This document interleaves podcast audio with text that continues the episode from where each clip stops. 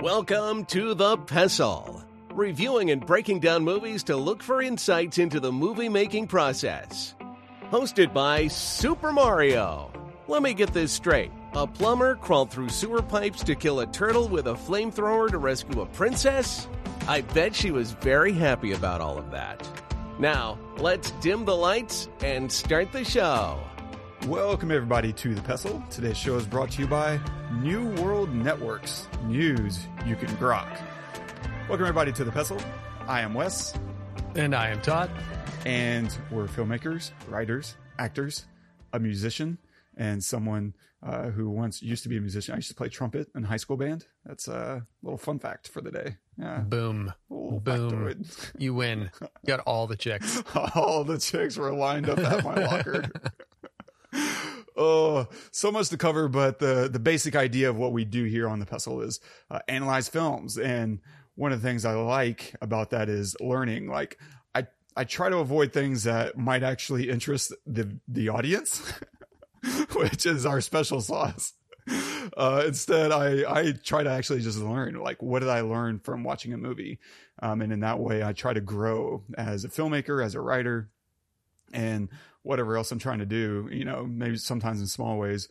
But I would be interested if you broke out a pen and pad sometimes because you're a musician, like a real musician, not one of us uh, highfalutin trumpet players. Um, but. I'd be interested to see what happens whenever you break out a pen and pad and watch a movie, uh, you know, two or three times and break down a score. Like, what's the genre? What instruments are they using? What motifs and when and why? And are there different, I don't know, musical themes that are popping up here and there for different characters? I don't know. I'd be interested, you know, to see what comes out of that because anytime I feel like you start talking about things you noticed in the music, you had some really cool stuff that you you pointed out uh, in the Batman with his boots, and I was like, oh god, that's genius. Never would have thought of that. As a creator, I never would have thought of that, let alone catching the observation. And so you hear often uh, different things than what I hear, and so uh, I'm always interested to see what you pick out of any given film and and how I can like abuse it later in my own process. Uh, yeah, I love that. I mean, I, I'm st- I'm finding more so that I'm noticing more stuff about when music leaves or is gone or isn't there, isn't present, and it's just silence or like reality, right? Because I feel like a lot of times filmmakers can use music a little bit as a crutch, right? Oh, we need more energy. Okay, we're going to put some music in here. And whereas, you know, a good example, uh, some of the Bourne Identity stuff is really great at absence of music, where there's so much action already that you don't need the music. And in fact, it's so much more stressful to not have it there. You know, um, I mean, you know, camera cuts are like super fast and everything. Like it would just get in the way, and they do that brilliantly. And I think I'm starting to notice that more and more, especially with this film in particular. With what's his name? Not it's Trent Reznor, Reznor, yeah. and Atticus Finch did the score here, and they're such minimalists when it comes to score. I absolutely adore it. It's like the opposite of Hans Zimmer, you know, which I love as well. You know, Mhm. we all love our, love our Hans, but there's just something. I, I think the reason I I love all their work is because I feel like it's a tone, it's attainable to anybody with a laptop, right? I'm sorry, you cannot write a Hans Zimmer score with your laptop. I don't give I don't care who you are, how good you are, there's no way.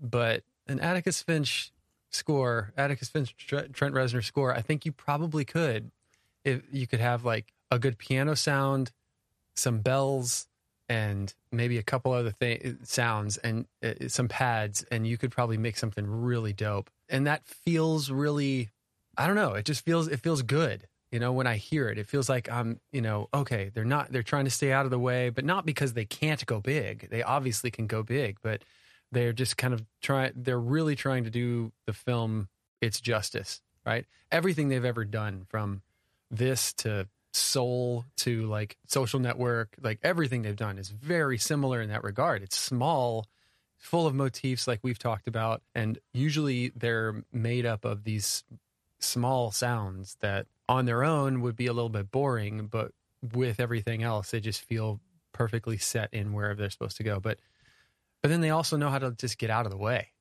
and it's such a refreshing thing, you know, because not every not every score is like that, right? And and obviously not every movie calls for that. You know, Mhm. sometimes you just need, you know, uh, uh, Dune was a good example. You just need a, a lot of sound going on with that to tell that story. So yeah, I guess I'm just noticing that a little bit more now. That's interesting, like because you say that about and uh, you know Reznor and Atticus, but what I what I find interesting about that is I, I believe you. Like you could probably recreate a lot, and you might technically only get like eighty percent of the sound uh, the way they got it, but that's because they have insane closets full of uh, random gear that you and just thinking about all that stuff kind of drives me insane because I, I see what you have. Like you have uh, this, I don't know, tricorder random thing that boxes that plug into other boxes that, you know, plug into more boxes yet and into a whatever.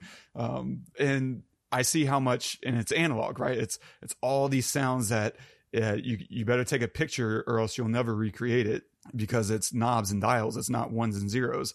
And how much you have to work at to understand what you can pull out of the box out of this one small thing. And then I see all the closets full of random gear that they have. And I'm like, my God, do they eat or sleep? Because, and so what would that be like for you, I guess, to kind of step into their world and say, Hey, Todd, go for it. So uh, at first, so when I started getting into synthesizers and and stuff like that, I'll just make this short because that we could have a whole nother podcast on synthesizers. Um, it was very daunting. It still is at times, you know, but it's really easy to parse down into into an idea, right? So I would imagine that when they go in to start scoring a film, they ask themselves the same questions you would ask yourself as a director of like what is the story? What is the what is the feeling that i'm that i'm trying that i'm supposed to be conveying right now right? And then that will narrow their search for a sound a particular sound or like a bed of sounds into into okay we're going to use this rack right here or we're going to use this instrument or let's get some random sound we have we, let's grab something break it in half put it back together backwards and see what that sounds like you know like whatever. But it just kind of narrows down their wall of synthesizers to like okay we're going to go after this sound as opposed to we're going to use this module or we're going to you know all, all this stuff. I imagine that's the only way that you can do that because like you said those guys got rooms full of all that that stuff. And and how do you know where to begin? You begin with the, the feeling that you're trying to convey. And if it's a piano which a lot of times it probably is for them hmm. which is funny because they're such you know they're into such electronic stuff or whatever but a lot of times it comes down to just like a stringed instrument right? Like a single note on like a, an analog instrument. And then they can take that and you know digitize it and sample it and do a bunch of stuff. But but yeah i would imagine that would be so much fun to be able to do that to go into a room with all that stuff. And and yeah it would be overwhelming at first but then once you start kind of once you get that first idea then it just kind of like snowballs from there i would assume. I would assume. Who knows Yeah. you know? But like some scenes probably need more of like an ethereal kind of feel you know uh, Mhm. under the motif and others might just want to be more staccato kind of thing I, I don't know that would be wonderful why don't you make a movie so we can do this I agree. yeah nice. Uh, and on that, what uh, what are we covering today? today we're covering the girl with something doesn't understand today we're covering the girl with the dragon tattoo uh the fincher version so if you haven't seen that please pause this episode and go watch it i believe it's 2011 is that right Mhm. Correcto. Yeah. Yep. And we'll talk about really not a lot on my side anyway. Um, I, I really wanted to do a deep dive. One of the things we're not going to be talking about, well, I'm not, is cinematography and visual effects. I feel like you could throw a stone and anyone talking about any David Fincher film will yap your off. They, that stuff's been picked apart by the vultures already. Um, I'm looking for fresh meat. And so a lot of i mean and it's worth it. I mean he's a you know he, he's a very he's a technical magician right? He knows exactly what he's going to do um, and it's all sleight of hand. You don't necessarily feel his hand um, it's just there. And so that stuff is worth studying for sure and i do study it. But for this movie i was i was interested in doing more of a deep dive into some of the story and writing. A little bit of the structure scenes that you know does this belong here? Why is this scene here? Um, and how it adds up uh, but even more importantly, I only touch on structure, but I'm, I really was interested in Mikael and uh, Elizabeth's uh, strengths and weaknesses, along with uh, looking at the social customs of the film and other such stuff and things and stuff. And a quick synopsis of the film: journalist Mikael Blomkvist, is that how we pronounced it? I didn't say their last name very much. Uh, is aided in his search for a woman who has been missing for 40 years by Elizabeth Salaz- Salaz- Salander. Salan. What? Salander, almost like salamander. Salander. Thank you. Yeah. Yeah. salamander, but Salander, who has been missing for 40 years by Elizabeth Salander, a young computer hacker. It's directed by David Fincher, screenplay by Steven Zaillian, uh, based on the novel by Stieg Larsson, cinematography by Jeff Cronenweth, and starring Rooney Mara as Elizabeth Salander, Daniel Craig as Mikael Blomkvist, Christopher Plummer as Henrik Vanger, Stellan Stars- Skarsgård as Martin Vanger, and Joey Richardson, Joely Richardson as Anita Vanger. It's possible we could wait forever. You called her and spoke to her, didn't you? I'm afraid that doesn't mean much. No one here particularly likes her. I find it's much better if she works from home. But you told her I wanted to meet with her. But I've told her many more times I prefer her not to meet clients. You like her? Very much. She's one of the best investigators I have, as you saw from her report. But I'm concerned you won't like her. She's different uh, in what way? in every way.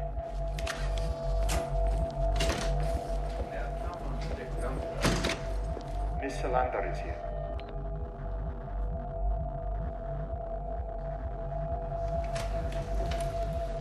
Lisbeth, Mr. Dirk Broder. How do you do?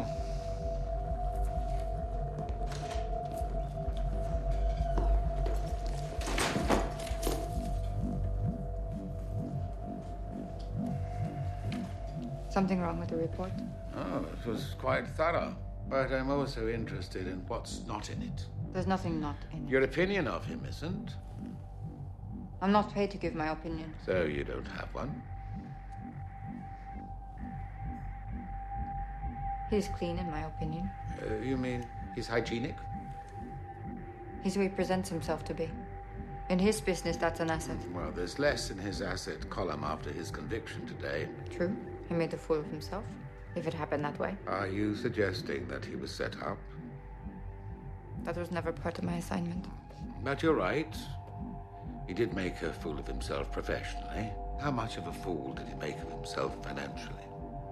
The judgment will just about empty his savings. May I go?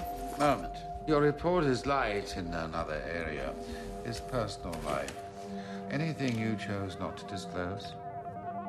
Nothing that warranted inclusion. Does that mean yes or no? I think what Miss Salander means, and I agree, is that everyone has a right to a certain amount of privacy, even if they're being investigated. Not in this case. I need to know if there's anything about him I might find unsavory, even if she doesn't. He's had a long-standing sexual relationship with his co-editor of the magazine. It wrecked his marriage, but not hers. Sometimes he performs cunnilingus. Not often enough, in my opinion. No, you're right not to include that. I know. So that's such a. It's important to have a strong intro scene for your title character, and she is the title character. She is the girl with the dragon tattoo, and so they do a, a really fantastic job of setting up her as a strong-willed character in all kinds of ways. And I'll dive into that later. But you probably haven't seen this in several years, I'm guessing, and so I'm wondering if the rewatch brought any big refreshers or if this was exactly the way you remembered it. And um and also somewhere in there maybe tell me if if this is your kind of movie.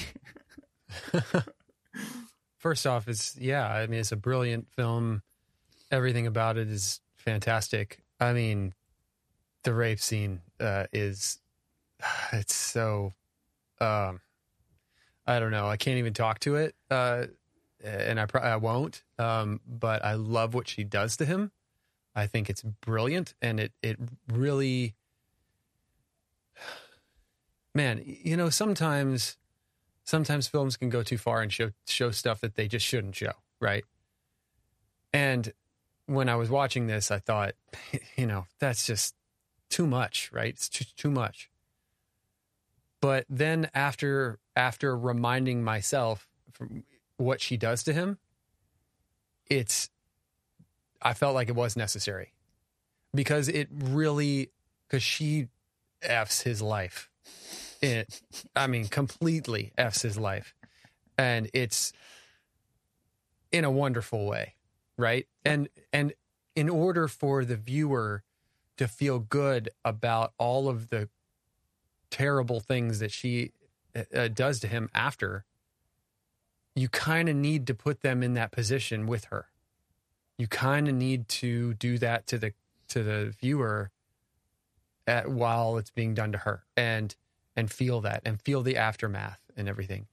And then so that when she goes back to him and she does all of those things and then i love how they bring it back and she like randomly they don't need to show her get into the into the um the the elevator with him later on and tell him you know what i mean? Like they don't have to but they do it you know? Like and don't uh, she tells him not to visit uh, uh, tattoo removal sites anymore. Like he is not even free on the internet you know? Everything is being his whole life is being tracked now. And i think that in order for us to feel like good about that we kind of needed to be in that position with her. So i i mean look fincher is one of the greatest of all time in my mind i i don't it's it's really hard for me to watch any movie of his and think, oh, I would have done this different, different or that different, or make or criticize anything. It's just this the cinematography, the lighting, the acting, the directing, like the the everything, writing is just so pristine and clean, even when it's dirty and purposeful. That there's no fluff. I mean, this movie is pretty long and I remember, you know, being halfway in thinking, oh my gosh, wait, we're only halfway in. But I think everything that happens from now on could happen really quickly. It's weird because I remember seeing it and I remember what happened at the end. But throughout the whole thing, the pacing is just flawless. You know, it's just really, really good. It moves, it moves quickly, even though it's a longer film and not a ton happens, right? Mm-hmm. It's pretty basic and pretty like step by step by step. But I think she's such an enigma that, and she makes these weird decisions. Like she just is going to, you know, sleep with Blomkvist, You know, like boom, we're just gonna just like takes off her clothes in front of him. Like, okay, are we gonna do this or what?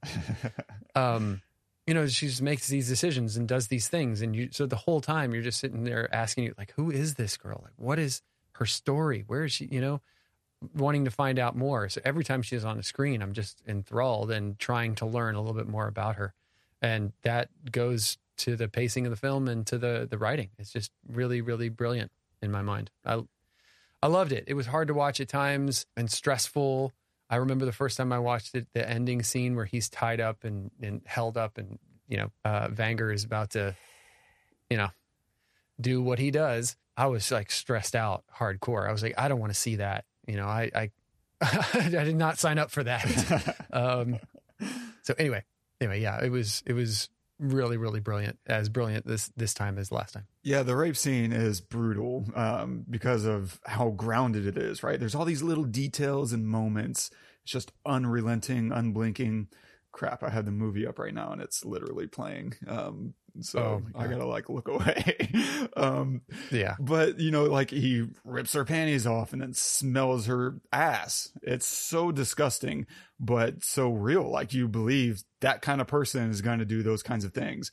And it's like he's intentionally trying to make it uh, as bad as he can for her. I don't know how much he's enjoying the act versus what he's putting her through and that's such a brutal delineation between um, my pleasure comes from feeling good versus I feel good by making you feel terrible. And I feel like th- that's the kind of line he's writing in throughout that whole scene. And it's so weird later on um, when she goes back for retaliation that he seems to have this guilt right before like she f's his life up, uh, and it's just like what? Don't you can't act like a human being now. Um, that's that's insane.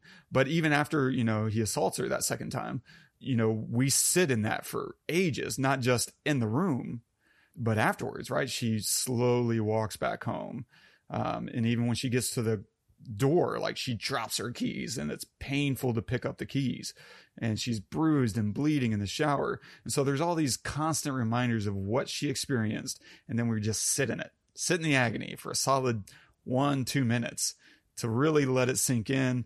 Um, we're not going to forget this anytime soon, right? The music is just tearing us apart and it's it, tension. It's nothing but stress and tension until it cuts out and we cut, you know, away to, uh, Blomkvist, uh, Mikael, and you just feel suddenly like, oh crap, I didn't realize how how much tension I was carrying in my shoulders um, until we cut away, and it's entirely visceral. And so when we go back, oh man, there's nothing. You know, you feel the pain that he's feeling, but you're also celebrating it. It's a really strange thing, uh, vengeance, um, righteous vengeance. I, you know, I, I would say uh, because you you feel terrible, but you're not going to look away either.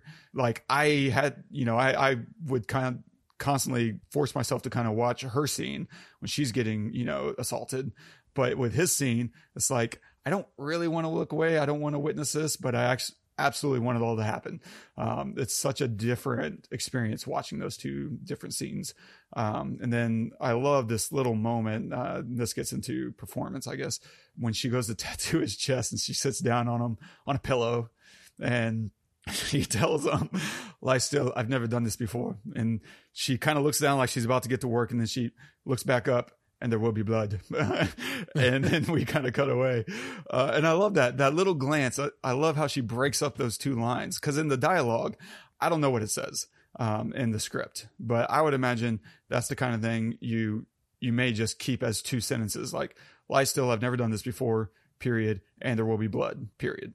Like those are two different sentences that look like you could perform them all in a row. And if you're an inexperienced actor, it's probably your tendency to just spit out all the lines but instead, she experiences something in between those two sentences when she is having a new thought because she's about to get to work and she realizes, I want to terrorize him a little bit more and also inform him in, in the most unemotional way possible. And so we see her experience and it's so brief, but it adds the reality to the situation when she just glances down to start her work before glancing back up at him um, it adds weight, it adds breath to the scene, and you believe everything that's happening that much more. It's the little moments in acting um, that you don't realize what makes for a great actor versus uh, one who shows up to set with their lines memorized. Those are two different completely things because one is experiencing things and she's thinking about what her character is going to be doing, and instead it's I need to get to work. She's she in her mind right there she probably is about to tattoo a, a guy, you know, uh, instead of an actor and my, my scene partner, right? She's in the headspace of, I'm about to tattoo and let's get to work. Oh, by the way, there's going to be a lot of blood. And then, of course, when we come back to the scene um, after she's done, the carpet has smudges of blood everywhere. It's not like one big blob of blood. It's just like she's been constantly wiping it off her hands all over the carpet. And it's gory and it's perfect. I freaking love it. And yeah, and so and, and and I love that she did it on his chest because it's he wears that walking around. He wears that. And yes, he can cover it up. It's not, you know, like it would be very simple for her to do it on his forehead, mm-hmm. right? Or like something like, you know, very outward. But it's like I don't know. I just love that he's able to cover it up, but he knows it's there and he lives with it, right? So he can go to work like normal. He can do all the normal things still. And then she threatens him later that she's going to do it on his forehead, you know. So there's it could get even worse, bro. You know, anyway, I just yeah. There's a place down a level that we can go, yes. Um, yes. but I also think I think what you're saying is absolutely right, and she says as much in the film.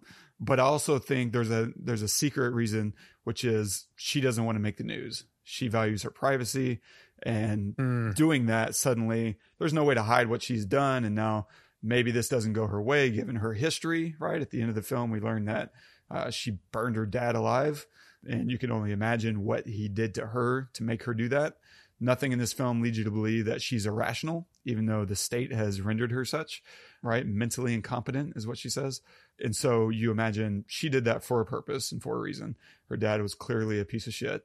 And so she doesn't know if I go all out, will people believe my side of things, even with the tape? Or will I become this public figure that now I no longer have my, my own world that I can retreat to?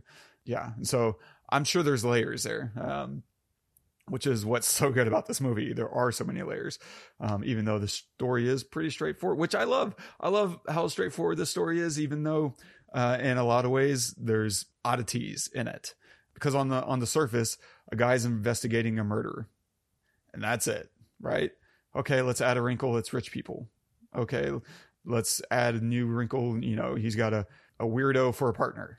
Okay, and the more you kind of dive into it, the more you kind of keep peeling back the layers, the log line is so much more succinct than the depth of the film itself. Uh, because I think th- maybe the most entertaining part of this movie is he sets out to solve one murder and stumbles into a completely other murder. he thinks they're related. They're not.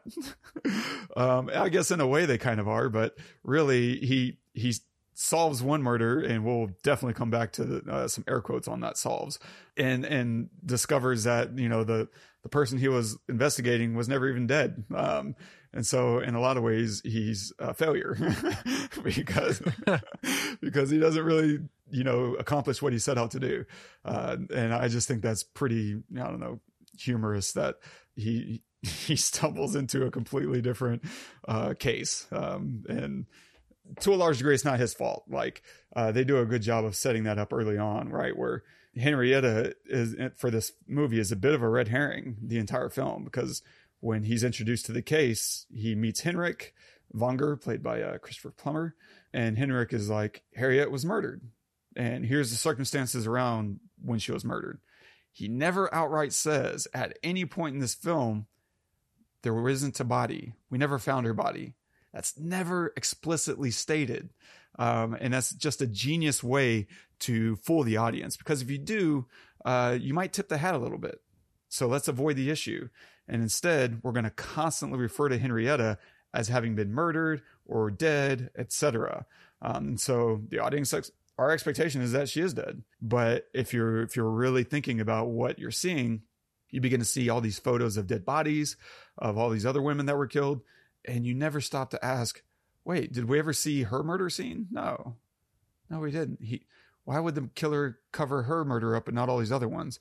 And so they kind of tinker with those ideas a little bit with saying she was looking for him and maybe that's why, you know, he never, and they imply, I don't think they ever explicitly say at any point that we never find the body. Um, at least not that I remember, but yeah, I love that, you know, instead at the end, he solves her identity, uh, but not the why. And I want to come back to that. Please, for the love of God, Wes, do not forget. I'm going to add some Right. hashtags because the, the point of that is very important, um, and tied into some of the other stuff. Um, but yeah, I love it. I think you're, I think you're dead on. Fincher is a master. And before we started rolling, like we were talking a little bit about, it's so odd that he would pick this movie to do because it was already done. And it kind of brings me back to a conversation we had uh, a few weeks ago about thinking you can do something better than another person. and I wonder if maybe that was a little bit in his head. He saw this movie and he was like, you know what? I can do that better. and he did. I think that's the Why not? Why I mean, not? you're Fincher. You probably can. You probably can. Um, and I love the originals, honestly. Like they were all really good. I think I prefer Noomi Rapace, uh, her version a little bit better of her, her depiction, her performance, which isn't to say Rooney is bad. She kicks ass. Uh, she's incredible. But I think experiencing, uh, Elizabeth Salander first kind of put the stamp on it for me. Like, oh yeah, yeah, that's, that's new all day long. But I would say in every other way, I prefer this version. Um, and it's just wild that he said, it's only been three years. It's time for a reboot. Yeah, it wasn't like it was like 20 years old. It was it was just done. Uh, it, I wouldn't be surprised if the third film of the Swedish versions was still in theater when this one came out. Like that would not surprise me point. at all. That's Good how point. on top of them they all were. But um, yeah, I'll dive into a few things and feel free to shout out uh, anything that strikes your fancy, sir. Lightly, I want to look at some of the structure um, because I think what you said is right. Like it builds perfectly and without waste. Every scene adds up to something right? Um, scenes that feel like, what are we doing here? What's the point, right? I, maybe at the beginning, we're sitting in the coffee shop. We've met Elizabeth, and now we're sitting in a coffee shop. She has this Bobby Fischer book, and you're just like, what's going on? And she's checking her phone and nothing. Of course, that leads to the discovery of her guardian being found on the floor, maybe dying, right? Which that whole sequence reveals a whole new side to her because up until that point, we, we're starting to get the impression she's a badass, but kind of an asshole now you reveal this other side that she's actually very caring. She has a very real relationship with kind of a father figure, right? She has love in her life and it's very redeeming and adds depth to what was shaping up to be uh, a very unlovable character. Um, and so just seeing her uh, go through those motions and begging the, the, the doctor, like he has nobody, please, like tell me what you can and and it's so good. And then of course that whole storyline of losing her father figure slash you know guardian leads to being under this new government authority figure, right? Which of course leads to her being repeatedly sexually assaulted and ultimately plays into a lot of the themes of this film, you know, feminization and victimization uh, of men victimizing women. And it's it's you know, it's perfect. And then of course, we have another scene that feels random where she's in the subway and this dude snatches her bag and she like briefly beats his ass, screams in his face and gets away, but she breaks her laptop. So on the one hand, this is a very random incident and randomness is usually a no-no. Uh, but I think it does a lot of uh, a lot of things. For one, it shows that she has fight. Right? She's she, someone coming after her. She's go. That's not enough. I don't care if you're bigger than me or whatever. Like she went straight after this guy and got her stuff back. Um, was not afraid to get in his face and ultimately make her escape. And but it also there's a million other ways you could have broken her laptop, and they chose this way. Uh, uh, specifically. And so, but I also like that this works against our hero in a way to push the story forward. And so it wasn't her incompetence or anything like that. Uh, it was some dude being a jerk, but now it's put her in a position where she needs money. And now she needs permission from her social worker, which of course leads us to reveal his intentions of abusing his authority and ultimately her retaliation, a la the, the rape, two rapes, right? Um, Mm-hmm. In his office and then in his house. Uh, and then, of course, her uh, unrelenting revenge, uh, which is best served cold. Yeah, and so let's let's look a little bit deeper into our our two lead characters because they do a great job of creating strong characters. Um, and strong doesn't always mean strength. You know, it just means they stand out. They have distinct characteristics. Um, and so let's first look at Mikael because I spend a, I want to spend a lot of time looking at Elizabeth. Uh, she is worth it.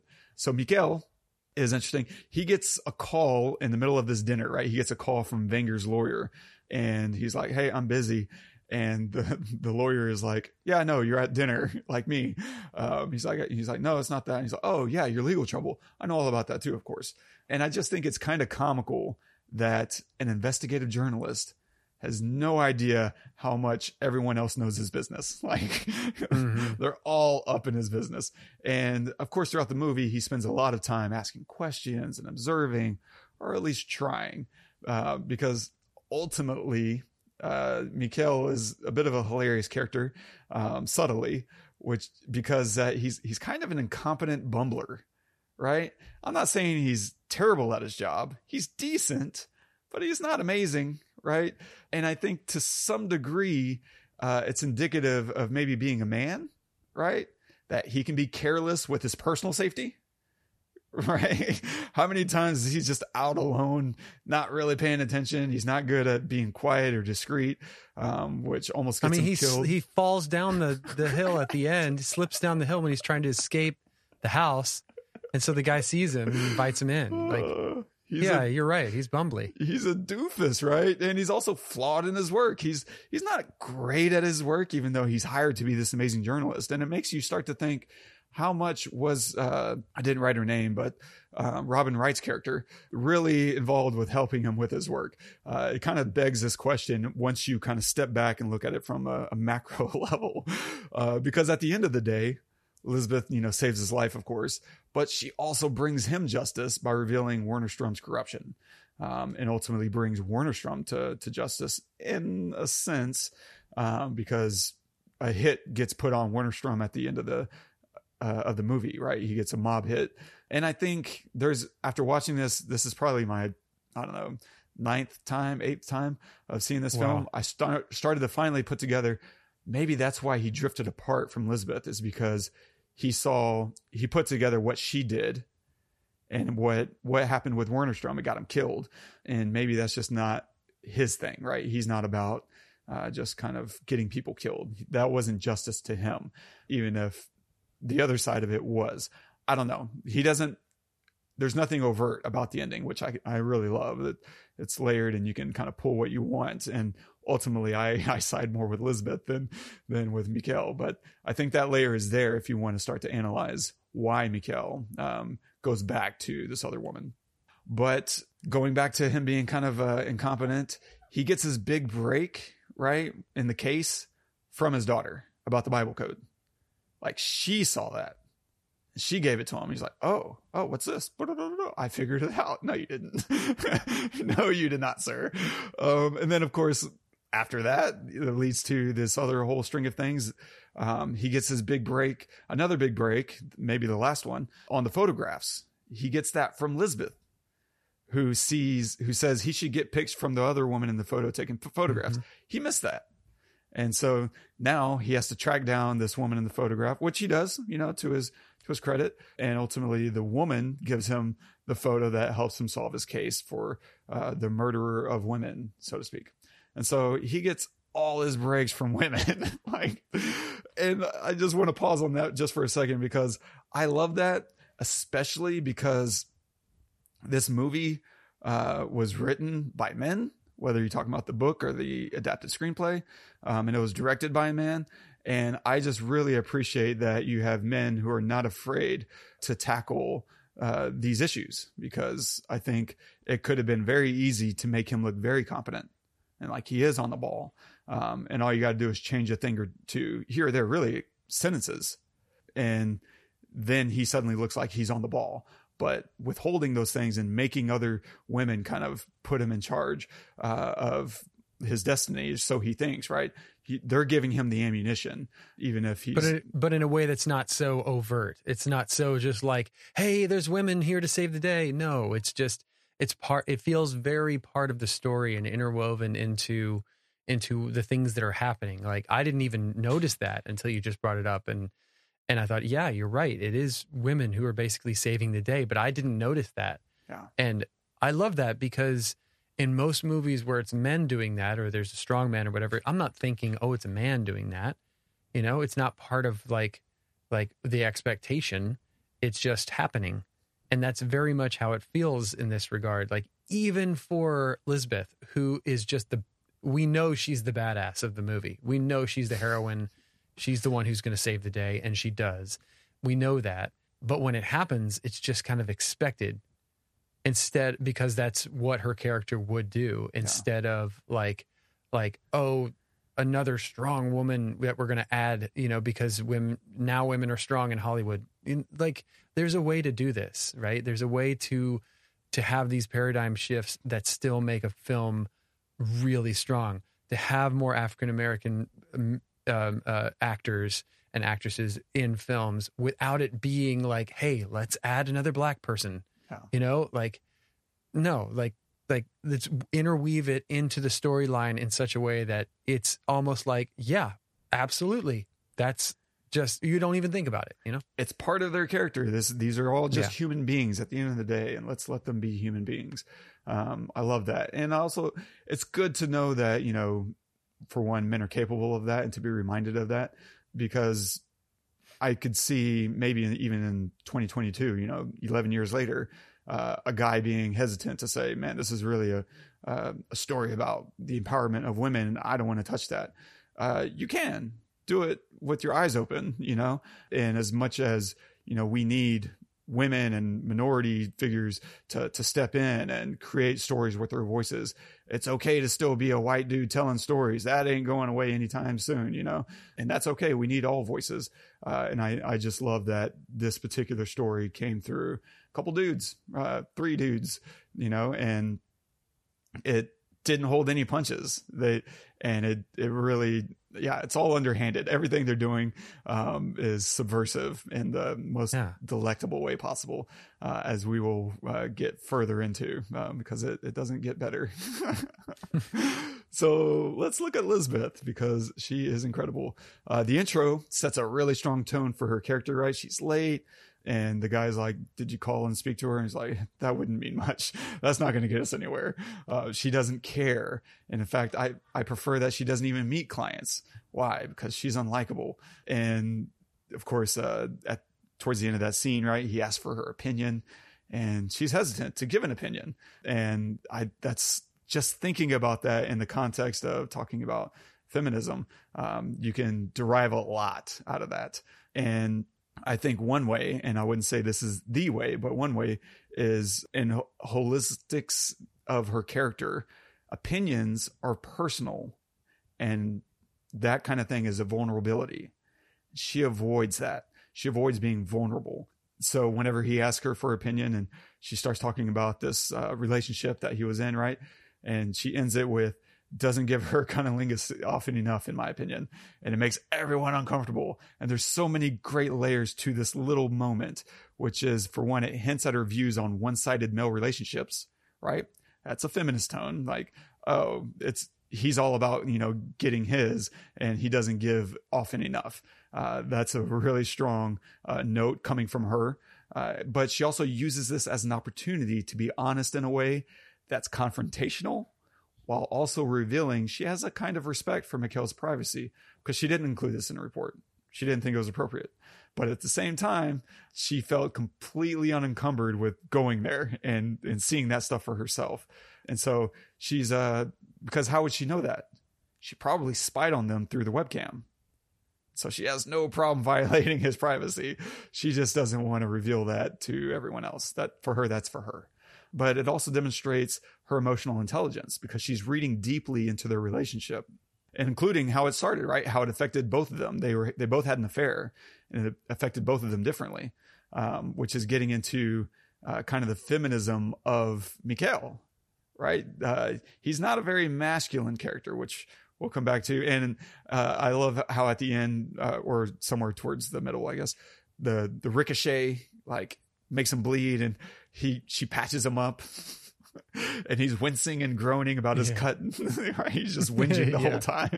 And he's just he's not a super masculine dude. And he's okay with that. And I love that. Yeah. I love that kind of security in him being like vulnerable like that. That's that's Mhm. really cool. And so they're they're inverting these common tropes of men and women, uh, and they're you know spinning them on their face, and I, I really enjoy that. So let's look at her look. Elizabeth has a very very strong look. Uh, if you, if you didn't notice, for one, she dyed her white eyebrow, eyebrows white, and I find that interesting because you get a lot of information about someone through their eyebrows. It's subtle, right? It's how you show surprise, curiosity, thoughtfulness. Like there's a lot that happens through your eyebrows. Um, and I know we often think the eyes are windows to the soul, uh, but it's as much the eyebrow is a part of the eye as anything else. And so she's trying to hide and conceal her, her eyebrows and her expressions through dyeing her eyebrows white. That's just a brilliant little tactic on her part. And of course, she has all these loud piercings, right? The lip is pierced, her nose is pierced, her eyebrows pierced, her nipples are pierced. Like she's just got them everywhere. Um, and then she wears black, right? Which is dark, a lot of darkness. It's opaque. Um, and so darkness, distraction, those things are her shield and how she hides herself from the world. And I'm sure that's part of her style and what she enjoys, but I think that's why she enjoys those things is because of what it can conceal about how she's thinking and feeling. Um, and it's her, her attempt at just hiding her vulnerability from the world. Her voice is interesting, right? She rarely speaks. When she does, it's usually quiet. She doesn't yell a lot, almost ever. Even in, uh, even at the end when she's about to go kill this dude, uh, she she almost whispers, you know, "May I kill him?" like, and so even in times of urgency, she's not very big. And when she uh, gets her revenge, she uses her voice very powerfully without yelling, and I think that's that speaks volumes and it adds to her power, um, adds to her oddness, how rarely she talks, adds to her confidence when she speaks. It's with a purpose, and is also one way that she also hides herself from the world. Loose lips sink ships or whatever, right? The more you talk, the more people understand and know about you. And so she uses it sparingly and with specificity. Uh, and that's a very strong character decision to write her in that way. Her sexuality, that's clearly on the table in this film. Um, and I love it. I love how they use her sexuality to demonstrate uh, her power, actually. Um, she doesn't let her assaults determine her sexuality. That could have been very easy to to let that be that and um, say that oh she's re- withdrawing not just from sexuality but from men specifically, right? And that's not what she does. Um, she doesn't let her assaults determine any part of her life. Um, I mean, pretty soon after she hooks up with a woman, and so on the one hand, the first instinct is oh she's gay, which adds to the impact of the assault by by a man. It's like oh man, you know, not only was she assaulted, but she was assaulted uh, by someone that she wants nothing to do with ever. And so, but then you kind of step back and you start to say, wait, is it related or is she just gay? I don't know. And so they're starting to add all these layers and uh, there's potentially a lot of questions for the audience to wrestle with. And they're all dark and they're all, um, you know, uncomfortable. And that's a great emotional complexity to throw on the viewer. Uh, it's it's genius. And so when she finally, you know, uh, hooks up with Mikael, uh, she asserts herself onto him, right? She's very self assured and with no issues on men. And, and, you know, she isn't judging all men by the one who hurt her. But of then, from then on, of course, their relationship is pretty inverted, as I was saying a, uh, a little bit ago, from social norms, right? Not just in, in her asserting herself, you know, onto him sexually. But sex ends when she climaxes, not him. Right at the end of the film, um, he's he's almost checked out. he's thinking about mm-hmm. the case, and she's like, "No, not yet." And then she finishes, and now it's like, "Okay, what what do you want to talk about?" like that's so good. Um, and of course, you know, throughout the relationship, like he gets her coffee, and I think he even cooks for her at one point right? She eats like a slob. Like everything about their relationship is, uh, you know, uh, flipped around from what you would assume happens between men and women. Uh, and it's, I think it's beautiful. I, I love it. Me too. I love too that she's also affectionate and intimate. She's not like an asshole with Mikael.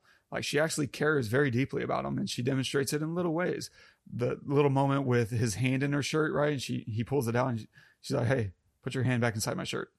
um because she liked being touched she's so she's not like some completely introverted like i want what i want when i want it um, even though that's there but it's also like soft there's a softness to her um, that you get to see throughout the film and that's beautiful and ultimately of course her assault uh, does add emotional value on her interest in the uh, in the harriet case because of course she wants to stop a killer of women yeah that that does interest me um, and Mikael does a great job of pitching it to her because he got, he gets right to the chase. Like it doesn't matter the who, the what, it only matters the why. Here's why you want to catch this guy, um, and that's his journalism instincts kind of kicking in for once. I'm sorry, I'm going to keep back hating this guy because I yeah I was going to say I think he's hilarious. Fine, and it's great, you know, just to think about it in that way because this is not a comedy, um, but it, if you abstract enough, you know, like it's it's it's pretty funny. But let's also look at her intelligence. For one, she's in control constantly. We never technically see her out of control. The one time we kind of do is um, after the uh, the she meets the the the new guardian, the new social worker, the the rapist pig, and he's like giving it to her verbally and he's just saying, you know, you can do things my way or, you know, how do you feel about being institutionalized? Like he's got her squared away and she she's powerless. He has all the power in this in this situation. And she what what we see, she goes into the elevator and just after it closes, just after she's out of sight, we hear her scream out of control. That's the closest I think we ever get to seeing her out of control. Um, because there's another time we see her scream, but that's very much in control. She's asserting her dominance over this mugger, and that's with intention. And so this other time is out of control, and we don't get to see it. Yeah, I love that. She also doesn't need notes, right? She has a photographic memory, and I love how she just sarcastically, um, whenever uh, Mikael starts giving her all the clues, and he's like, "There's this, and there's this, and there's this." Um, she walks away. He's like, "Hey, where are you going? What are you doing?" I'm getting the work. Don't you want your stuff? I. She's like, "I got it." But you can keep talking if you want. like, if it makes you feel better, little child, like keep going. So good. oh, I love it. Um, also, oh man, there's these. I'm sure I didn't pick up all of them, uh, but there is one that I caught, which is when she breaks into the building she listens to the keypad to get the door code. She hears the pitches of the numbers. She doesn't turn and look and sees what she she punches, you know, for the four digit code getting into the the uh, whatever the living place. Uh, what do you call those things? Not an apartment, I guess, but condos. Yeah. She literally listens and in order to get the the code and then she goes uh, and takes pictures right she does recon um, of the internet routers then returns later to get her uh, to to tap into it and put her gear in um, she's she's not stupid uh, obviously but she's also not careless because uh, there's that's a lot of data and she probably doesn't want to tarry and so pictures are going to be faster. You can get in and out with a picture and then have those details later. So even if she has photographic memory, uh, let's not be careless. Um, let's let's get in there and get out. Uh, but because she does, she uses technology as her weapon, right? Whether it's the camera, taser, right? The rapist pig social worker, she capacitates him. She can't overwhelm him. Instead, she'll use technology to get the advantage. Uh, the golf club to the face of Martin. Again, she can't physically overwhelm him. She'll use even though it's simple, it is technology. Uh, there's a lot of tech that goes into a really good golf club. Um, I'm sure you could probably tell us. And so uh, at the end, right after that, right, she outsmarts Martin by just driving smarter. She knows what he wants, what he wants to do, and she lulls him into swerving out of control, which was her plan. Like, I see no reason to think that that was an accident.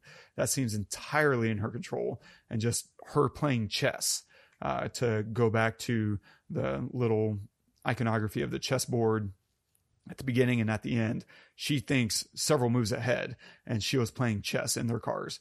And then, of course, her maybe her ultimate use of her intelligence was stealing a billion euros while dealing justice for her boyfriend like because you see him punching the number like uh 3.2 billion dollars and um, she sees that she's like yep that looks about right and then on the news later, we hear, yeah, we, we discovered $2 billion in accounts.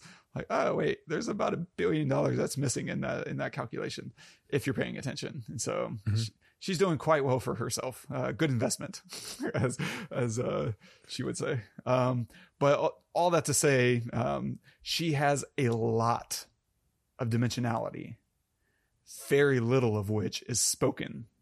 It's just through her actions. We're going to see what she does and piece together why she's doing what she's doing.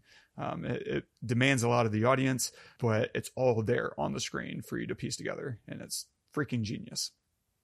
Social cues. Let's discuss that because the the killer makes a big deal about it at the end, and so this is where I promise if y'all ever want to do what I'm doing, it's it's all there at your fingertips. Watch a movie twice. Once, just watch it, and then the second time, watch it again with in mind what you saw the first time. Like, what was the ultimate conclusion? And if it's a good movie, you'll see those things repeated throughout. And so the killer makes a really big deal about social customs, right?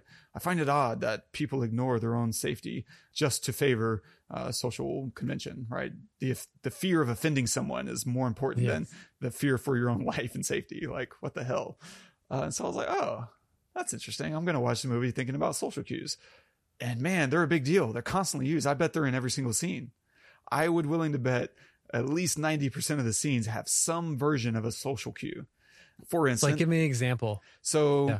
Mikael's daughter prays over her food. hmm Mikael is about to dive in when he witnesses, oh, she's praying. I need to stop. That's a social cue, right? And then he misses another social cue when he's talking to her right then and there because he says, you know, you can tell me anything no matter what or how uncomfortable it may be. She's like, that's literally what I'm trying to do right now. And you're not seeing it, right? She's, she's trying to say that she's Christian and this is important to her. She's shouting it through her, her actions and through her deeds. And, uh, he's not hearing it. He missed the subtle nuance of her communicating to him um, which is again is emblematic of the movie and the idea of feminism and what men struggle to understand about women. A lot of those idea uh, ideas, anyway. And so Mikael is often a slave to social customs. He's feeding a cat he's not responsible for. Why? You this cat's got nothing to do with you, buddy. Um, but he's a softy, and the and the very first thing he does is go buy cat food. Actually, the first thing he does is look if there is any cat food. and when he sees there isn't, he immediately rushes out to buy it. I think that might be the only thing he buys. He's just like, I need to, I got to take care of this cat now. like, why? Because he feels socially compelled. That's the right thing to do, according to social customs. And so, uh, even whenever he comes back, right, he catches the bottle that almost falls off the fridge, right? Oh, I can't let that break. Um, that would be wrong. Why? Who cares? It's not your stuff. I loved that moment. I loved that moment. I don't know why, but it's small, right? And part of you, because watching that, you're like, oh wow, that that felt random. That felt so human, yeah. And it just felt like that just really happened on right then and there. I doubt that just was a random thing. Like maybe that, but knowing how Fincher likes to film everything 75 times, uh, it just doesn't feel like the kind of thing that uh, would have been completely random.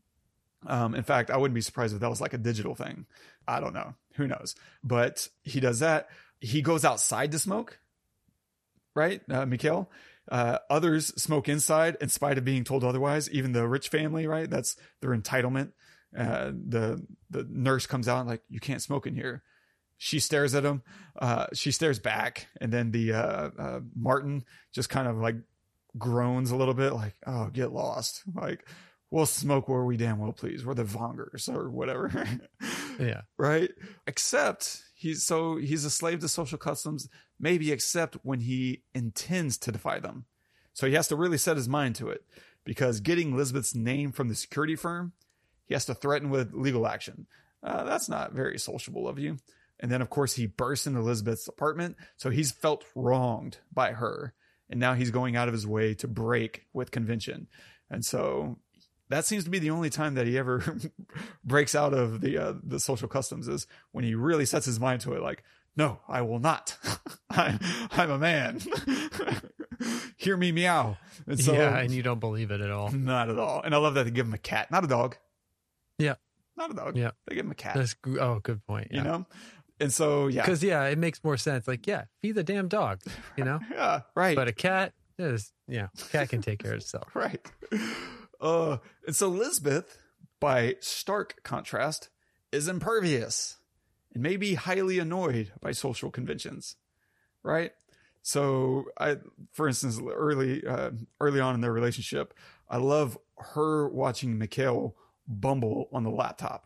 Like she's like, it's a shame you don't have more pictures of her. He's like, oh, let me show you something. Uh, monkey, how does laptop work? like and she's just staring at him, and you can feel her seething. Like, oh my god, would you figure it out already? It's just really entertaining to watch her frustration. And but she doesn't say anything. She just kind of deals with his ineptitude, which is what everyone's kind of doing with him.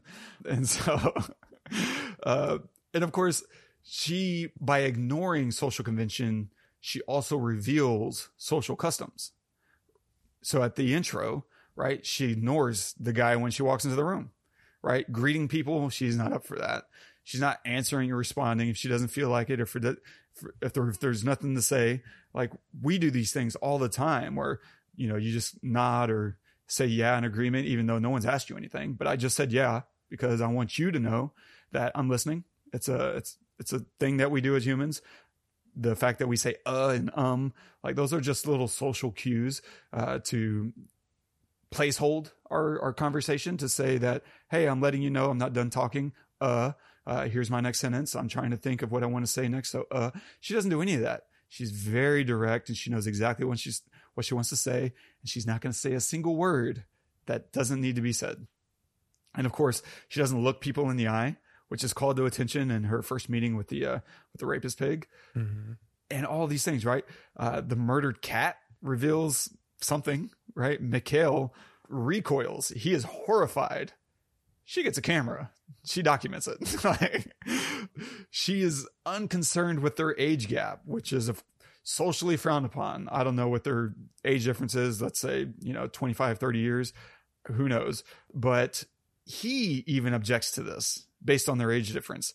But of course, he also does not resist right? Uh, social convention says a man does not turn down sex. I think that might be one thing you could add as a layer onto it because he doesn't really seem interested. He's like, I have some standards.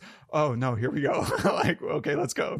Um, and so he's, he can't say no. He can't refuse. The social pressure is there. She is persistent, doesn't follow requests, right? The, she's told very explicitly, leave the keys with security and ultimately their survival hers and his relies on her ignoring social conventions. Because uh, maybe the implication of how a woman is to survive in a male dominated culture right by knowing and breaking social convention. She was told very explicitly leave the keys and she doesn't which means uh, martin does not get a phone call from security letting him know she's on his her way. So she's got the drop. Um, she goes back, and of course, her uh, her distaste for social convention also let her put cameras up all over the place, which let her know where Mikael went in the first place. Right.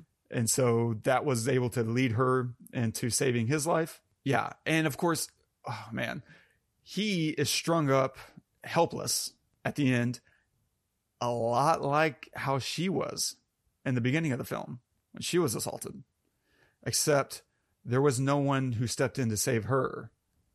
But she steps in to save him. Even he says this later on whenever he's talking to Anita. And she's like, um, How'd you get away? Someone was there to save me. Boom. Hmm. Women are the heroes. Amazing. Harriet was saved by Anita. Yeah. And of course, at the end, she, uh, uh, Elizabeth, asked permission to kill Martin. Now, this is really interesting because maybe it's not because she needs permission, but maybe Mikael is her guide to social convention and probably thinks it could offend him and thereby damage their relationship. 100%. And so, Agree with you that. know, yeah. that's that's how she's engaging. Like, I, my instinct is to kill this motherfucker. Is that is that okay? Oh yeah, yeah, yeah. Go for it. Like he's just Yeah. uh, yeah. And so there's probably other ways to interpret that moment, and that's okay. Um, that's I think one of the significant ones though. And it's interesting that the thing that uh, freed Anita uh, at the beginning of the film, right, a car wreck with leaking gas that does not explode, uh, becomes kind of her cover to escape, you know, and, and hide out. Everyone's concerned about dealing with that, and she kind of slips away, hides, gets away the next morning, right? That collision is kind of indicative. That's a loaded gun, right? That oil, the the gas never explodes Yes. until the end. It's the very thing that kills Martin at the end, right? A car wreck with leaky gas, the bomb finally goes off, right? And so he kind of loads the gun at the beginning uh, to let it go off at the end, and I think that's really, really interesting. Um, and also, and and maybe even in a way saves her. She didn't have to kill him, Uh, Definitely. right? And Yeah, that that yeah. can that does a lot of damage Because that's the one thing that we haven't seen her do is actually yeah, is actually take a life, right? And so that puts her in a whole nother category of is she good? Is she bad? Like it's one thing for a character to to want and be willing to kill another character, but to actually do it, then that puts them into a different category, I think. So that yeah, you're right. That's how I felt when he when it exploded. I felt I felt like relief that I didn't see her pull the trigger, yeah. you know. because she set it up, and maybe that's good enough. That's satisfying enough Mm-hmm. to know I beat you, but I don't have to kill you. because ultimately he killed himself, right? It was his bloodthirst. He didn't have to swerve at her. He could have, you know, kept driving. Now she might have caught up and, and shot out a tire or whatever, but she didn't get the chance. He was so savage and so, you know, I don't know. You can probably read a lot into that little action of rage and trying to kill her. And I wouldn't be surprised if they have some some inserts of him in the car screaming and um, his face mangled or whatever. You know, just really upset that a woman got the best of him. The Mhm. the thing that he's looked down on all these years uh, is the is the thing that ultimately did him in. And really, it wasn't even her; it was him and uh, his decisions. And so it was. It's, it's a very nice layered collapsing in on his, uh, on himself um, thing that's happening. But going back to uh, Hen- uh, Henrietta, which I'm glad I didn't forget, because he solves her identity. Mikael does solve her identity, but not the why, right? Anita has to tell him the why that she was abused by her male authority figure and then her brother. And it's interesting that she, we, we find out in the flashback that she killed her father and she did it with an oar, which uh, I think you could read into with all the other conversation here that it's this phallic object that you know she's just taking his life with, and it's it's a bit of revenge in the same way that you know Elizabeth takes revenge in the same way that that guy assaulted her, right? He raped her. And she shoves a nice phallic thing up his butt too, much more violently uh, than he could have ever wished for. Oh, that moment. Oh my gosh. Oh, and then she kicks Yeah, it. yeah, great point, twice. though. Ugh. Yeah, and so the but I will say this. So I've been you know beating on Mikael all episode, and but I will say this: it was his sensitivity to social convention that helped him solve her identity, right? Because he just sits and observe, and he sees what she doesn't do when she finds out about Martin's death in Revelation she doesn't follow social cu- customs. If that was really, you know, a cousin and not a brother, you react differently um, than the way she did. Um, and, and so he was able to piece that together because of his sensitivity to uh, social norms. Yeah. And so this whole movie you could watch just through that lens of social customs and find all these little tiny bits and pieces of, oh yeah, that is a little bit of a, a social custom, either uh, in keeping or in defiance. Yeah. That's brilliant, and and especially the the part at the end where she asks if she can kill him that you brought up. But I I totally agree with you there because it's the first time she's really asked anything anybody for any permission for anything. Like you know the whole the whole movie. Yeah. She just does stuff. Um, so when that happened, I, I remember thinking, why is she asking him? Just go, just, just like I'm going to kill him. Like you know, uh, or even say it and wait for Mikael to. To corroborate and say yes, go kill him. But no, she doesn't say I'm going to kill him and wait for that. She says, "May I kill him?" She like literally asks him for that because I think it's it's also she's also so smart, man, and and she knows that that's something you can't take back, right? You can take back all you know all the other like the research and the and the um everything that she's done to that point, you know, but if she kills him maybe there's something that they need to get out of him and she's not thinking straight she because she needs to go. She needs like he's getting away. And so just basically it was them as a team deciding Yeah. yes, this needs to happen, right? It, the relationship. Um, and and obviously we find out at the end where you know she's thinking that they still have a relationship and they're going to be together possibly or whatever that she thinks that their relationship is growing together whereas he's seeing it as parallel lines right and it's Yeah. it's just you bumped into me a couple of times and now I'm going to continue with my life. And that's a heartbreaking scene there at the end for me because I just feel like I think for you too uh, for us because uh, as viewers because yeah, throughout this whole thing you know to your point earlier she's just been treated terribly for, you know not just by men but yeah particularly by men. And then so for this relationship which we feel is a good balance for her right? It's not like another another one of her which would be, be toxic. It's it's the opposite almost of her socially social cue wise right? This guy who can see the social cues, who can respond to them in a way that's acceptable to society, which she's in, pretty much incapable of doing. Kind of like getting her not on a straight and narrow path, but more of, along the lines of like semblance of a of a quote unquote normal life, and we're seeing that as you know possible, like possibility, and then for her to to see them together and then realize that that's not going to happen, and then to drive away, right? And we watch her drive away from that, right? So the camera then positions itself to where basically they were walking towards, or you know, and then she's driving away from that, and it's it's like such a heartbreaking moment, you know. Yeah, and they set it up so well by her confessing to her father figure, right? I found someone. Yeah. I think he's a really good friend. Mhm. And then she goes and gets this replicated leather jacket that she saw in an old photo of him, which is combining her sensitivity with probably going too deep into his personal life. Where did she get that photo? Yeah. um, but she's doing something sweet with it, right? And the guy says, um, um, "This isn't for me; it's for a friend."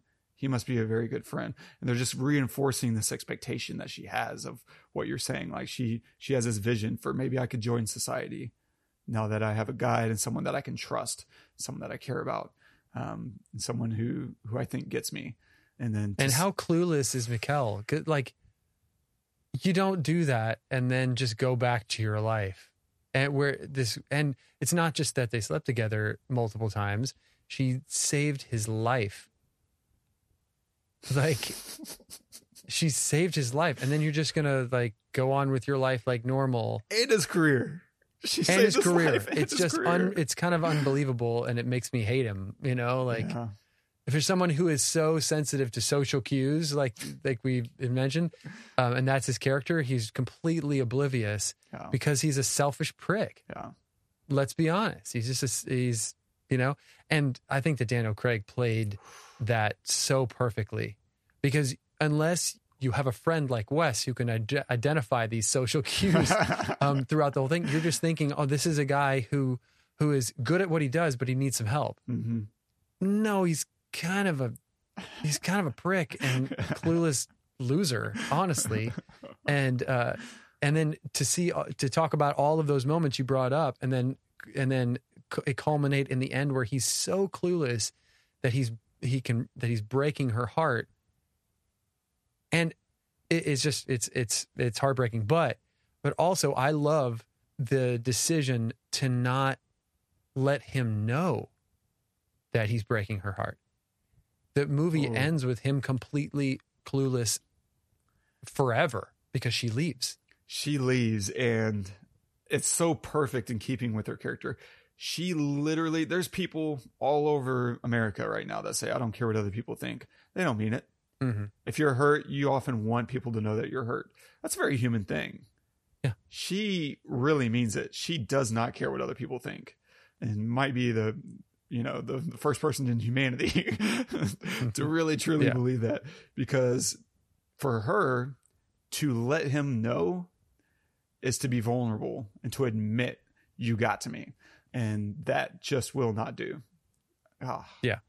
it's perfect keeping with her character and it's Yeah. uh, And, not just hers, but his and Yeah. and to leave him like like I said, he's clueless forever now. yeah Like you will always be that way, you know? There is no more development for you as a human being. Mhm. You're done. You know, but her there's still there's still possibility, right? But yeah, good point. And she just throws it in the trash, the the jacket, like very expensive jacket. She just throws it. She, you're right. She literally does not care. And why would she? She's got billions of, Yeah. dollars, but still. Anyway, so yeah, good great points, man. nice yeah any other thoughts man uh did you pick out anything with uh Reznor and atticus I mean, just the there were motifs in there for Yeah. sure, but I I loved the stuff. For example, the clip you played was just brilliant. There was no motif, there was nothing. It was just like a pad of sound, right? That would rise and fall, would like ebb and flow, and just kind of you know get a little bit bigger, a little bit more intense and stuff. And and the intervals that they use are really they're really kind of like small intervals, so it feels a little little spooky, but still familiar in a way. And and then a lot of the stuff they did at night, especially around the house that they were living in on the on the property, was really strong stuff. It was not. I don't mean in particular like when they were up at the at Martin's place, right? I mean the stuff like when they're around the house and not much is happening, and you're leaning a little bit more on the sound, on the on the musical pieces. I loved all of that stuff because it was a little bit more fleshed out. It was a little bit more note driven rather than kind of drone Hmm. feel just to kind of push those those scenes forward a little bit a little bit more you know aggressively i guess you know? And then they would just lay back when stuff was happening. So so good so good. And can, i i would also like to say that the casting of stellan skarsgård was bad because he's so good at being a bad guy. You Ah. immediately know he's the bad guy you know what i'm saying Yeah. like he's so good. Like I look at the guy and I just think you're killing people in your basement. And you know, and I tried to watch it again. I knew he was the be- he was the guy, but I tried to watch it again like putting that out of my mind. And they they do a really great job if you haven't seen this movie before of throwing you off because he he says things like, "No, give him all that he needs. What does he need? He needs access to everything uh, from the the company for a hundred years. Give it to him. You know, he's just like it's all kind of kind of like your bring your hold your friends close, your enemies closer kind of thing. He knew that that this guy could bring him down, but let's give him everything. Let's you know, and um, so they do a decent job, but there's only so much you can do because the dude is so creepy, just in general, and and uh, as an actor, and so I kind of just always saw him as like the bad guy anyway. Uh, but yeah, he's fantastic. He's so creepy, and that whole scene of them in the basement is scary as hell because of him. And it's it's kind of weird because that kind of scene could really I don't know, it could fall flat a little bit, right? It, it that's the kind of thing that's like really hard to do because you his character needs to be creepy as hell and deranged as hell, but at the same time completely together. He's been doing this for 40 years. More. His dad was doing it.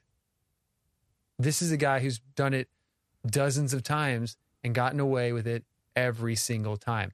And and you know, goes to sleep normal, wakes up normal, and everyone thinks is normal. So he has to be 100% together during that scene, but obviously scary as hell Yeah. at the same time.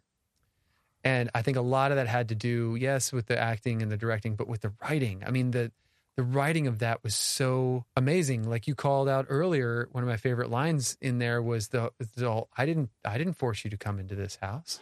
I invited you. You know, and and the whole social norm thing that you were calling out. But also the the, the writing of the the thing of you know we're having this he's saying things like we're having this conversation and there's a point where you realize you're going to die. Like i'm i'm not going to let you go you know? Like you think that there's something you could say you know there there could be maybe. And then th- there's the point where you could see it in your face and it just goes away that there is no possibility you know? And was like, "Oh my god, it's dark." I mean, really even me just saying that, I'm like, "Oh, I feel gross."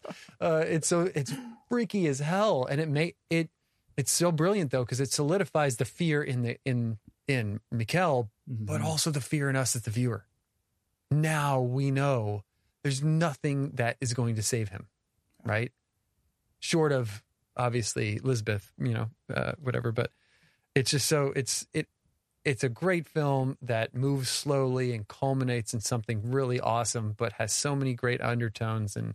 And now that you've brought up the social customs, uh, all of those details, I definitely want to go watch it again with all those in mind because I feel like I would have gotten a whole lot more out of it Oh, um, looking for those things for sure. So I great love, points. I love how hard he hits the floor. I mean, there's two really big bangers. Um, the him when she like slaps him with the golf club uh, and his jaw dislocates. That's so gross.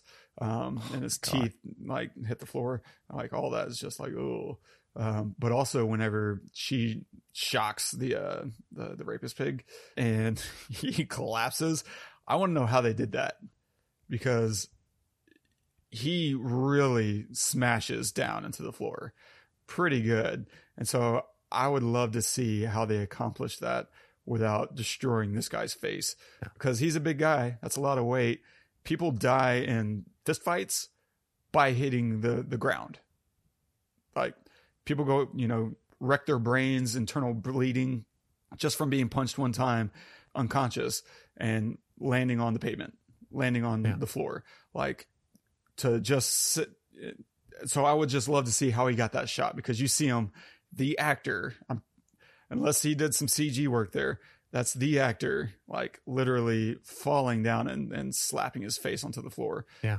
And, and it's quick and it's hard. And, um, and so I'm like, did they have some kind of pillow stuff on, on the other side of his head to the neck? And then he just kind of hit with that and maybe they green screened it out. Um, or d- did they replace some of the floor with some cushion? Um, Yeah. like, I was just trying to think of that. I mean, it's definitely sound design, yeah, right? You know, in post, there's like a big, big thud they add in post, but visually, I, I don't know. I, I don't know. How do you do that? That'd be good to ask Aaron yeah, yeah. I would that love kind to of hear thing. that. You know, God. Nice. Well, that's all I got and then some. What uh what are you gonna recommend this week? So I'm going to stick with Fincher and uh, recommend Gone Girl. I remember watching that movie for the first time and and being very confused in a lot of points and not really getting it, but loving it at the same time. And it's very similar to a lot of a lot of stuff that that you know. Sometimes he just I'm going to make a movie, you know, and I'm gonna and things are going to happen. You're not going to necessarily get it, but that's okay because uh, watch it again but some crazy stuff happens and it's really interesting character development and uh, the writing is beautiful and uh, and the acting is brilliant too and I'm not the the biggest uh, Affleck fan Hmm. but I love him in this movie uh, I think he's he's strong Nice. yeah. Good Gone reco. I love Gone Girl. I I know we'll eventually cover it because I just love it so much. And I love Gillian Flynn. Um, and she's an incredible Oh, writer. gosh If you haven't seen Sharp Objects, my God. Yeah. And I actually am a big Affleck fan. I would say more often Hmm. than not, I I like his films. Um, the Town is one of those classic, like yeah where did this come from? Uh, you know, and it's just a solid movie. Um, yeah, nice, good recommendation. That's that's such a good good movie.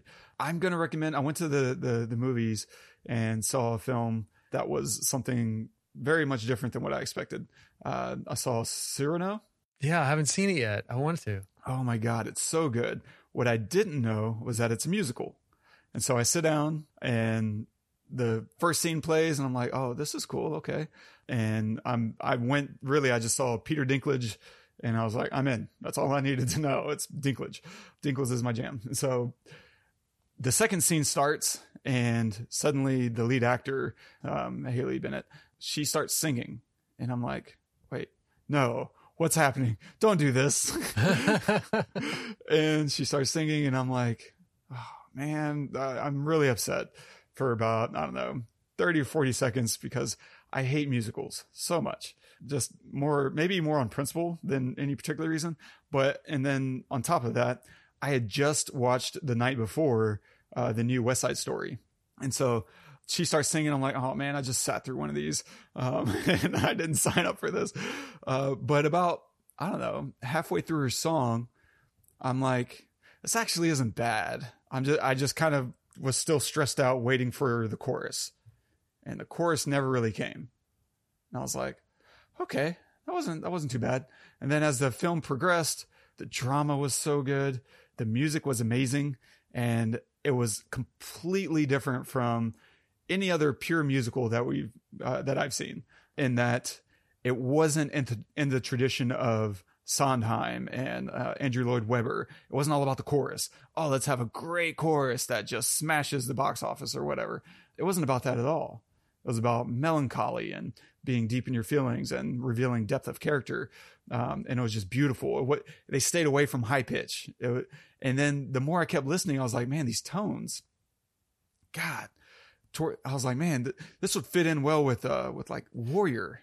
This feels like, man, yeah, you know what? This, this feels like the national. Like this feels so like deep and baritone and, um, uh, you know, it it doesn't feel like celebratory and like kitschy like all which look if you love sondheim and Webber more power to you that is not for me i just do not get down with that No. and so for this to be the antithesis of that i was just like you're kind of winning me over here cyrano. Like um and it didn't take long because at one point like there's we're in the barracks and we're seeing like soldiers kind of create a very slow moving uh cadence with their bayonets.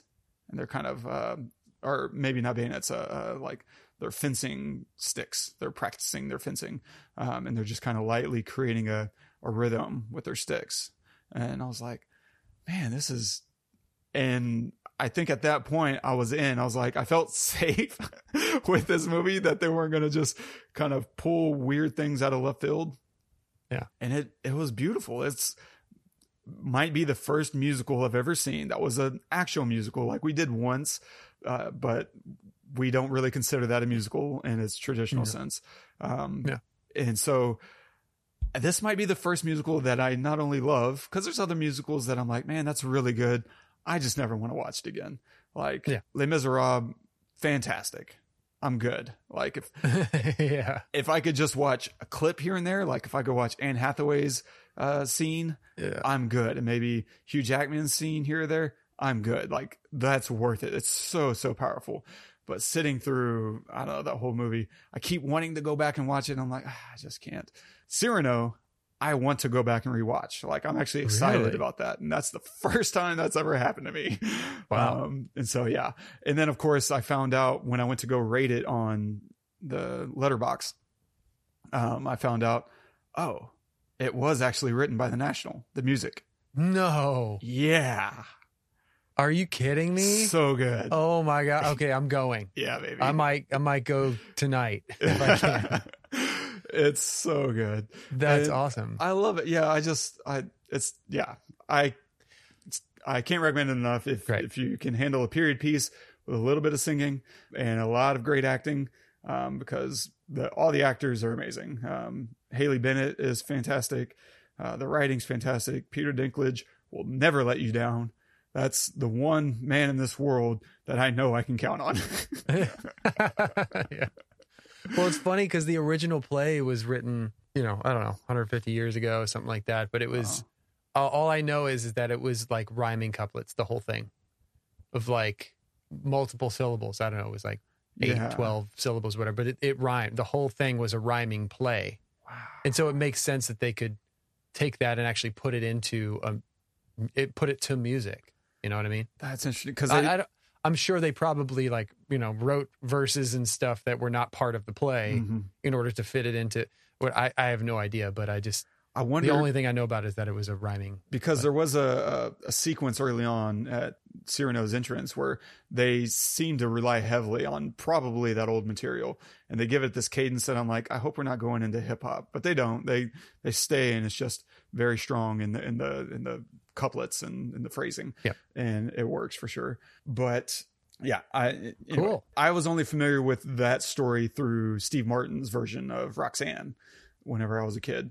I my Mhm. family loved Steve Martin, and so I watched a lot of Steve Martin, and it, it was a comedy. I was like, I didn't know this could be a drama, and it's so good. Yeah. So anyway, I've hyped it up enough. Go go be disappointed. Done. um, stay tuned for next week. We will dive back into aliens with aliens. we, we, we're going to cover James Cameron's follow up to Ridley Scott's Alien and look at Alien with a dollar sign through an S. Um, and, and see what, what, how do you follow up one of the best horror movies of all time, if not the best? Yeah. Uh, yeah. Yeah. You, you don't, you, you make a completely different version of it. And so we'll take a look at that. And if you're enjoying the show, don't forget, subscribe, leave us a review, whether it's on iTunes or the, the Spotify's or Castbox or wherever you get your, your, your us, wherever you get your us at, do that. And if you want to leave a note on this episode in particular, you can do that at thepestlepodcast.com slash the girl with the dragon tattoo. And our quote of the day is from Ada Lovelace. Your best and wisest refuge from all troubles is in your science. That's so beautiful and so very much us, I would think. Yeah. when I I mean to just to be a little bit a little bit personal, when I am feeling sad or down or or whatever, not myself, the thing that makes me feel the best, better than riding my bike or like making music or anything, just makes me feel the best is to look up space stuff. It's weird, but it just makes everything that I'm feeling or going through feel so unimportant or so small, I would say. Like, right? Like, this too will pass. The universe has existed for 14 billion years or longer, or however, this too will pass, kind of thing. And nothing tells me that more than looking up, you know, or like researching something, learning something new, you know, about the world or the universe or something. And so I, I totally identify with this. That's so know. cool that you do that. I went and got coffee uh, a couple weeks ago with our friend Ryan, um, who we will eventually have on the show. Oh, yeah. But we got into this conversation about I don't know just being, and I don't know if we I don't remember exactly what we were talking about. Probably depression and um, just kind of dealing with uh, I don't know how do, how do you cope with a hard time in life sometimes and I just remember having this this thought like you know because it can be easy to get existentialist and then nihilistic and just say what's the point? Because in a yeah in a billion years this won't matter. Uh, and and we'll all be dead. And the the solar system won't even be around anymore. Um, and it, what does any of it matter ultimately? And therefore why does what I do today or tomorrow matter? Blah, blah. You can just really talk yourself into the abyss and start getting that kind of existential dread. And for me the thing that I started thinking about I was like man I think the the getting into the meaning short of religion um, is like man I think maybe the the purpose is you know the miracle of being alive in itself you owe your your your existence to life. Like it's it's incredible that we're here. Um, it's it's really amazing. It's a miracle. And it it it would be a shame to just waste it to not do something that you love and to not you know pour yourself into it um, because the fact that you're here is a miracle um, and you owe it to existence you owe it to life um, to that tree that can experience its own you know aliveness um, to, to go forward and, and experience life but the reason I picked this quote, Ada Lovelace is the first uh, programmer, computer programmer. Like, um, if you go back in history and see her contributions, uh, and I just love that. Um, and I and I think it speaks to Lisbeth, right? Your best and wisest refuge from all troubles is in your science, and I think that's what she does ultimately. Whenever she feels like she doesn't understand the world, or um, that she does, or maybe that she understands it too well, and that she just doesn't like it she retreats back into her science, whatever that is for her. For her, that's investigating and maybe bringing justice into the world uh, in ways that she didn't get. Um, she brings it to other people. And so I just really like that idea. Um, and I was just curious to see what Ada had to say uh, in general and found that. And I was like, yes, I love that. Yeah, I love the quotes you pick, man. So good. thanks, man. So good. Great way to end this. Thank you guys so much for joining us. Uh, had a great time doing Girl with the Dragon Tattoo. So awesome. Uh, hopefully you enjoyed it too. As Wes said, please subscribe, review us on iTunes or wherever you get your podcasts, share us with your friends, and let us know if there is another film that you'd like to, to see us do uh, or hear what we think about. We'd love to hear your thoughts in the comments below if you get this on YouTube or, or wherever. Uh, until next week, where we're covering aliens, I'm Todd. I'm Wes. Go watch the movies.